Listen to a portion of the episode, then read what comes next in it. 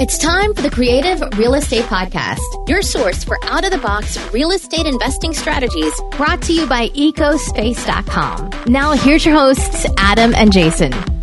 Welcome back to the Creative Real Estate Podcast. I'm your host, Adam A. Adams. And Todd, this isn't your first time on the show. This is your second time on the show, right? Yeah. Thanks for having me back. Welcome back, Mr. Todd Dexheimer. Uh, so let's talk about scaling, what it took you to go from nothing in the very, very beginning to having over 500 doors, raising 20 plus million dollars, I think around 20 million in, in equity uh, on the day that record with that we're recording and just a quick plug for anybody listening I'll make sure that this comes out before the Raising Money Summit.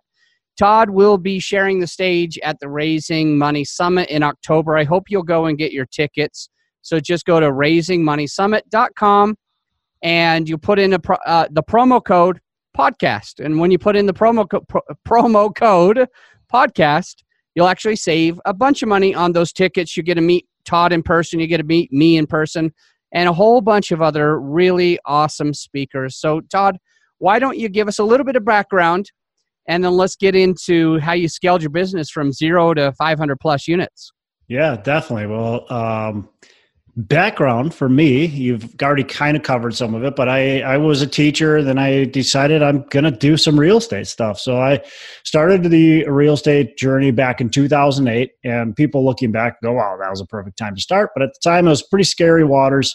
Uh, everybody was running the opposite way and i'm basically diving headfirst into the rapids. And uh, i was started with buying one to four family rentals and doing a lot of flipping. So I, I quickly had to or wanted to scale. I, you know, I, I started buying my couple single family houses, and uh, I wanted to make this a full time gig. I wanted to be done teaching and make this a business. So uh, along the way, I, I I've bought all kinds of different stuff. I've done some a lot of flipping, like I said. I've done some wholesales. Uh, I bought a ski resort, bought a mobile home park, done some developing. I've done a lot of creative uh, financing. We talked about that on the last show. Is is the uh, seller financing stuff that I've done, uh, and I've bought all kinds of different multifamily stuff, anywhere from you know, uh, well, duplex four unit, but uh, ten unit buildings all the way up to two hundred plus unit uh, buildings. So I've kind of dabbled in a lot of different things, or and and focused on a lot of different things throughout the time. Right now, I'm focusing on multifamily uh, doing it with you know through syndication, value add properties. Uh, so that's kind of my main focus right now. Let's talk a little bit about what value add is in the first place. So, what is what would you define uh, a commercial multifamily value add?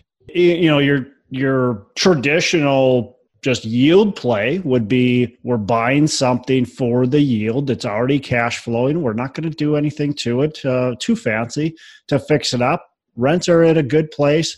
And so that's kind of just a standard, oh, what a lot of people will call like a hands off property, which there's no such thing, but that's more hands off. Uh, value add would be, well, we've got some sort of opportunity to be able to raise rents or lower expenses. In most cases, it's raising rents. Some cases you can also lower expenses as well, but probably the easiest thing to do uh, and the most common thing to do would be, you know, let's say we got a multifamily building and it's renting for uh, seven hundred dollars per unit for a one one or two bedroom, and we know that the market right now is at nine hundred, and so in order to get it to the market though we, we can't just leave it in its current condition we're going to have to probably do some renovation. So we probably have to maybe change out the cabinets, maybe change out some hardware, uh, do some painting, flooring, stuff like that. So that's kind of your typical value add. We're going to put a little bit of money into it and we're going to get a good extra boost in the end. What we end up trying to do, no matter what, whether we're raising rents or lowering expenses, we're trying to boost the net operating income. And uh, if we can boost the net operating income, we ultimately boost the value of that property. And the goal, obviously, is to boost it more than the amount of money you put into it. So one one of the things that um, that I've always resonated with you is is um, you were a teacher for some time, and and I actually went through school to be a teacher. So it was it's always something that I thought that I would be teaching, coaching, educating. Uh, you know, either track and field uh, because I, I thought that I was the fastest runner in the world. Uh, you know, I didn't know that about you, by the way, Adam. I was oh. a, I was a track and field guy. Oh, we're gonna have to geek out a little bit about it. Let's let's go ahead and throw a couple of those uh, things on the podcast. Uh, what did you run or throw? Uh, I was a distance runner, so I was doing a, a lot of between 800 and you know two mile, um, okay. mostly mile, two mile. I was a cross country guy too, so nice. Yeah. yeah, I did a little cross country. I did cross country um, in high school, but my my main run was the 400. So like go. I was like I ran the four the open four. I ran the four by four. I ran the medley. I did the 400. So it, that was it. like my thing. But I did okay at some of the other races. But I I loved it. I loved I loved running and and I had a passion for running. And I went to a brand new school and uh, everybody voted for me to be the track captain and i was like nobody knows me. Like i was honored i was humbled and i was just like trying to understand even why. But i learned through the years that that there's something that you people like you and me put off that that people already know that we're going to bring them under our wing. Yeah. and um and i've always resonated with you because i was like he did what i wanted to do.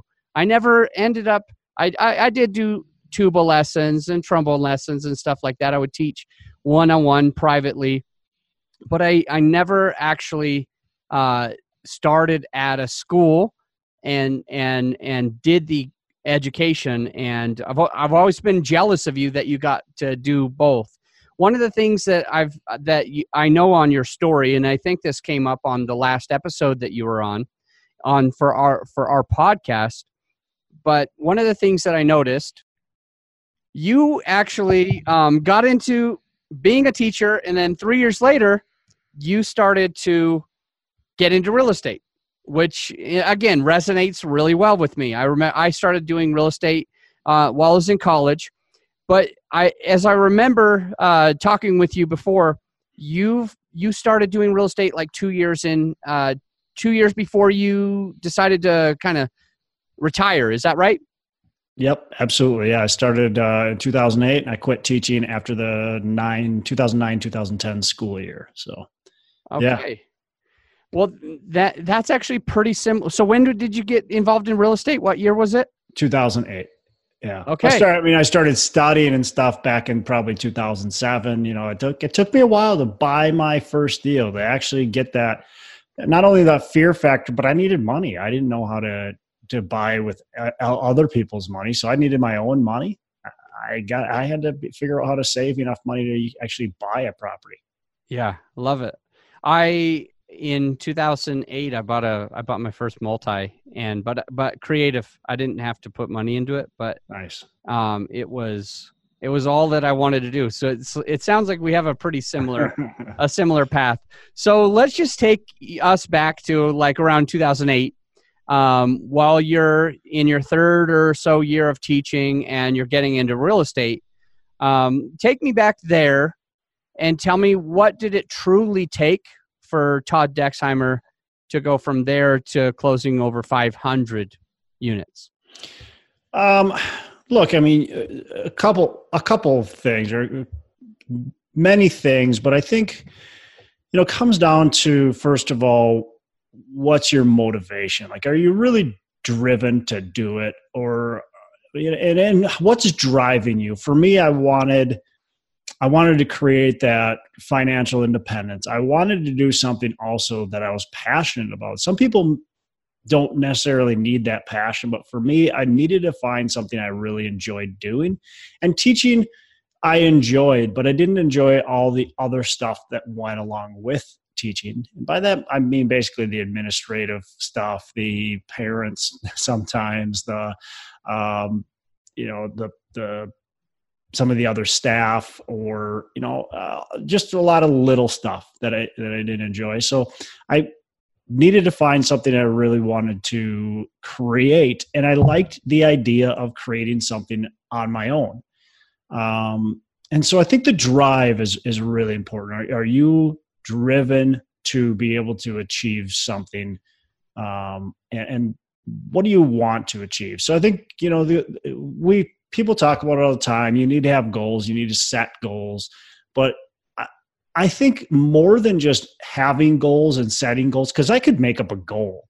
Anybody can make up a goal but how truly driven are you to achieve that goal? Like how much do you want that goal? I think that's really really important uh, so that's that's maybe number one um, number two is you've got to take action like eventually you have to take action so we can dream we can write our goals we can do all that stuff but if we're not willing to take action by taking action that, that doesn't just mean buying your first property that means getting educated, right? I mean, you're taking massive action by, you know, joining a, a coaching program. If you're learning to raise money, you're joining your coaching program or you're coming to your conference to learn that stuff. That's taking massive action. And then beyond that, you do 100% have to actually do something. If you're not willing to take that risk, take that first leap, um, you know, like I said, when it was 2008, man, and, and people look back and they go, "Oh, what a great time to be buying real estate." But I mean, you you bought your first deal in 2008. Anybody that was buying real estate in 2008, they were taking massive risk uh, because because everybody else was running the opposite way.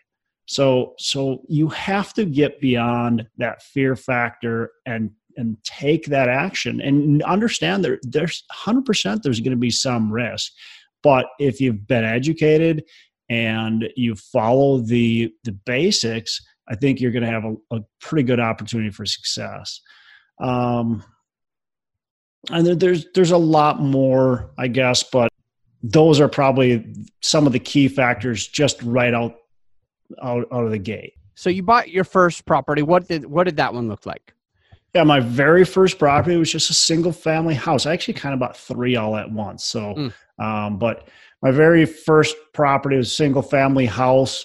I'll call it the uh, rental that I bought because I don't remember what order I bought them in. Literally, I bought them all within like a week or two.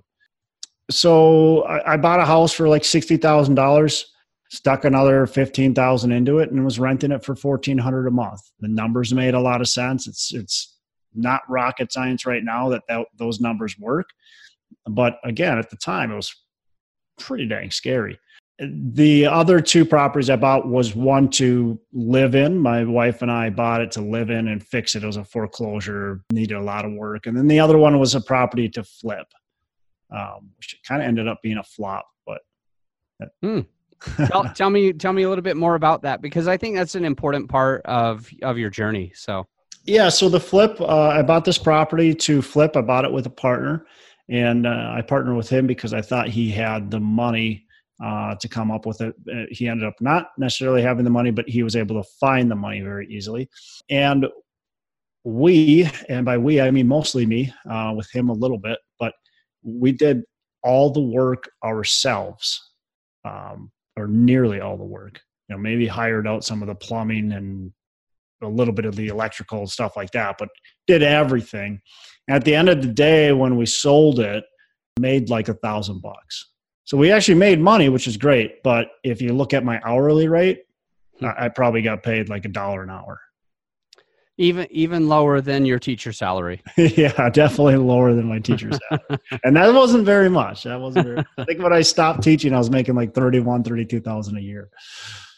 Love it all right so you made a thousand bucks on your flop and uh, you also bought a primary residence as a foreclosure and lived in it with your wife. And the same week you bought um, your first rental for 60 grand and yeah. then you ended up putting 15 into it about 75000 and it was pulling in 1400 a month in rent. What did you do after that?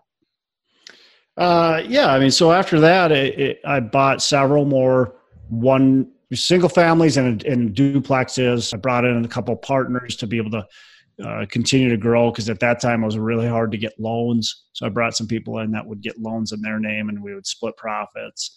Uh, and then I really ran out of capacity to continue to buy single families because at the time you could only get like four loans in your name uh, was really challenging to get more than four, especially if you're a teacher.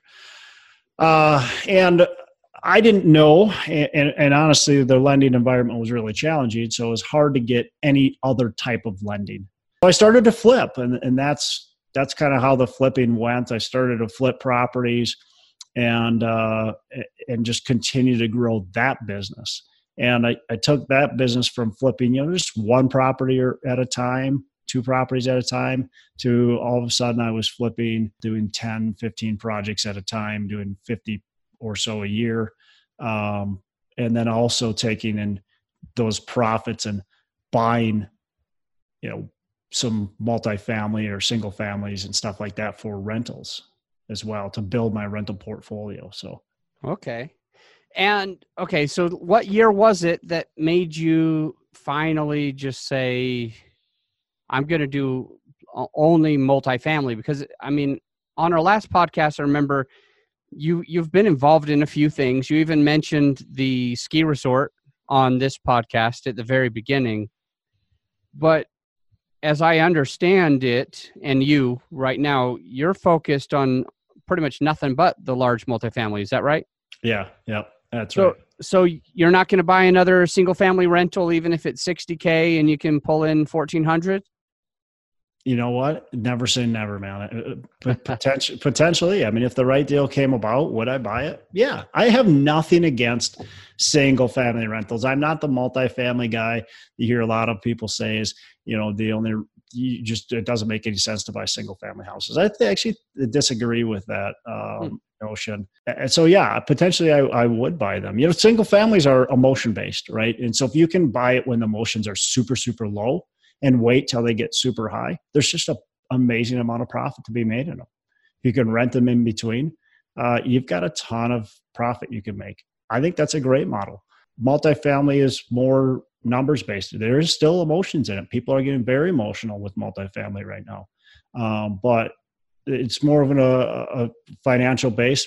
So it's it's a different business. I like multifamily much better, but would I buy some single families? Yeah, I, I would if the if if the environment was right. Okay. Um, you asked about when did I transition into multifamily. It was a slow transition. I went from, you know, like I said, I was buying one to four family properties uh, bought some other multifamily properties uh, kind of throughout, and then I really transitioned full time into multifamily back in uh, uh, two, like end of 2015. I really said, you know what, I'm done. It was honestly I was done flipping. It, mm. it didn't have anything necessarily to do with the single family versus large multifamily. Uh, it had to do with I didn't want to flip houses anymore. I didn't really see the value being worth it. You know, the the return on my investment um, versus my time and effort and just the head damage it seemed to be doing uh, just wasn't worth it. Where the multifamily made a lot of sense, mm-hmm. and the reason I went to larger multifamilies because it was impossible to find duplexes and and fourplexes that really the penciled out anymore uh, because people were buying them to live in one side and once you have that you no longer it that financially just doesn't make any sense anymore. So I decided to buy the large multifamily, uh, and it served my investors at the time, and I had investors at the time, and it served them well also to be buying the larger multifamily. How did that happen? How did it serve them better?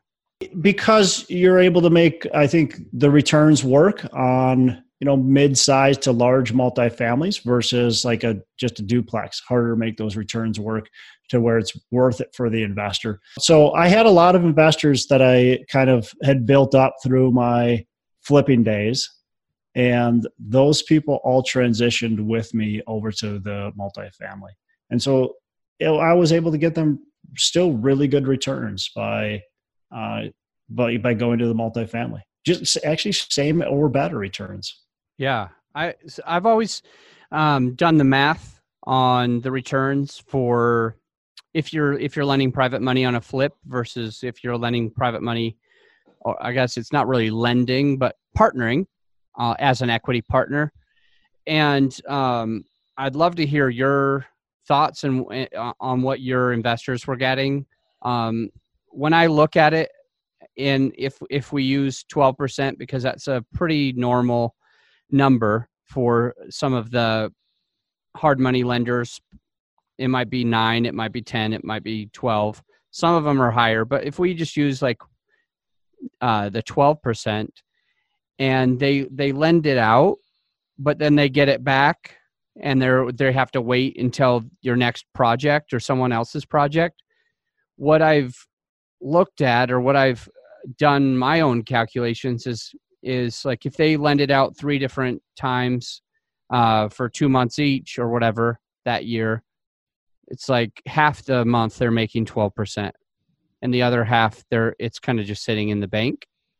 What i mean is that would you say anything like can you back me up or do you disagree um, no, I mean, I, I agree for the most part. It depends on how obviously efficient you are in the relationships you build and all that kind of stuff. And the, the quicker you can turn your money, the better obviously you're going to do. And so if you're going to be a hard money guy or just let private money and lending to flips, you can do, you can do well. I'm not going to say you can't, but there's also, I would say a greater amount of risk and there's opportunity for loss like you just mentioned. I mean if you let lend out a, a hundred thousand dollars and you have to wait two or three months in between well sure you made your 12% but now you just made 0% for two or three months.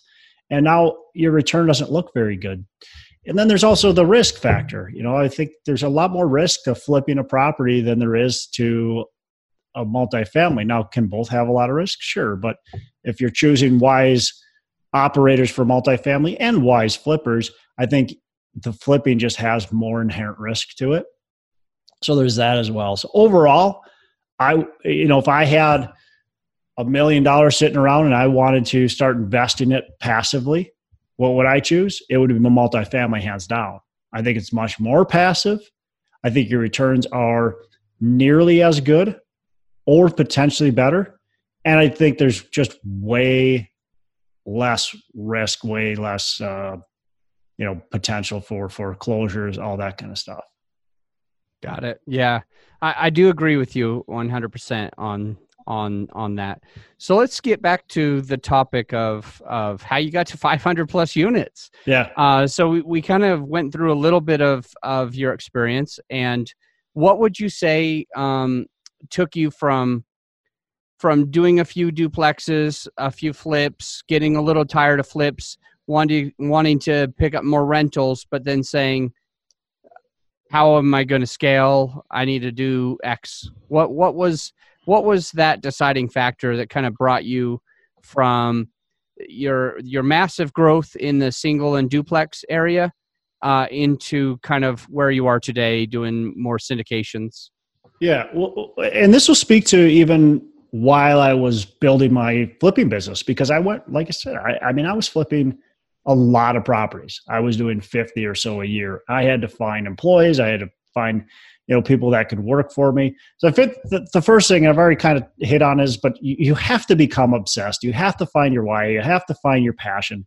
And then you have to find you have to commit to it. You have to stop wasting time with the bs that doesn't add value to your life you know like people that are watching tv or people that are always on social media. And no offense to you adam you're on social media a lot but you're doing good things on social media though. You're not wasting your time on it. Well maybe you are uh, but what i see of your posts you're doing positive things that are helping build your business. So if that's what you're doing that's fine. But if you're just on there searching what you know that and looking at Auntie May's, uh, you know, puppy that she just got and liking that and all that. Kind of, you're just wasting your time. So there's a lot of BS. There's a lot of people wasting time.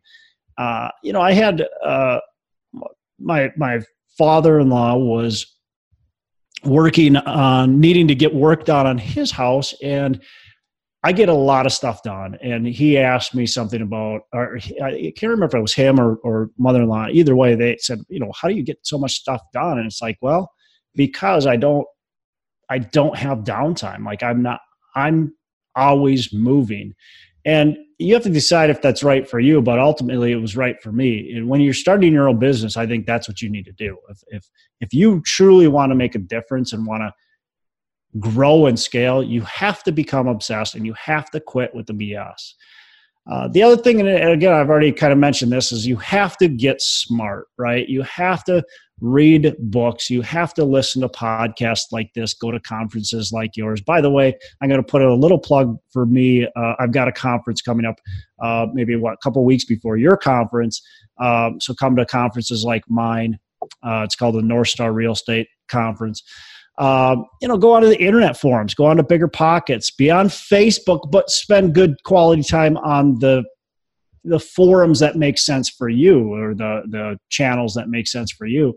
Um, all that kind of stuff, meetups, um, you know, and then hiring potentially hiring coaches if that's right for you, potentially taking courses uh, as well. So you've got to get educated. And then the other thing is beyond like learning how to do the you know abcs of real estate uh, by the way is a great book um, learn how to get your mindset right. Read think and grow rich. Read uh, how to win friends and influence people. Read books that really help you beyond just real estate.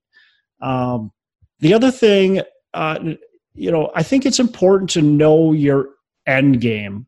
Uh, so where you uh, where do you really want to go? And that can always shift and change. But right now, you have to start with, you know, what do you want this business to look like? So knowing your end game, in my opinion, allows you to strategize the details and how to get there. It allows you to dissect everything in order to achieve the most amount of your your greatness. Your and if you can't figure out your end game. How can you dissect it down to, to you know what do you do today in order to take the right steps to get you there? What else is absolutely critical toward um, someone's success to be able to go from zero to 500 build a team right? Super important building a team finding partners whether they're active partners or they're passive partners but finding people that are going to help get you there you know, uh, if you're in this business, if you're in real estate and in multifamily, you're going to want to find brokers, lenders, property managers, um, you know, contractors, mentors, uh, passive investors, praisers, all kinds of people like that.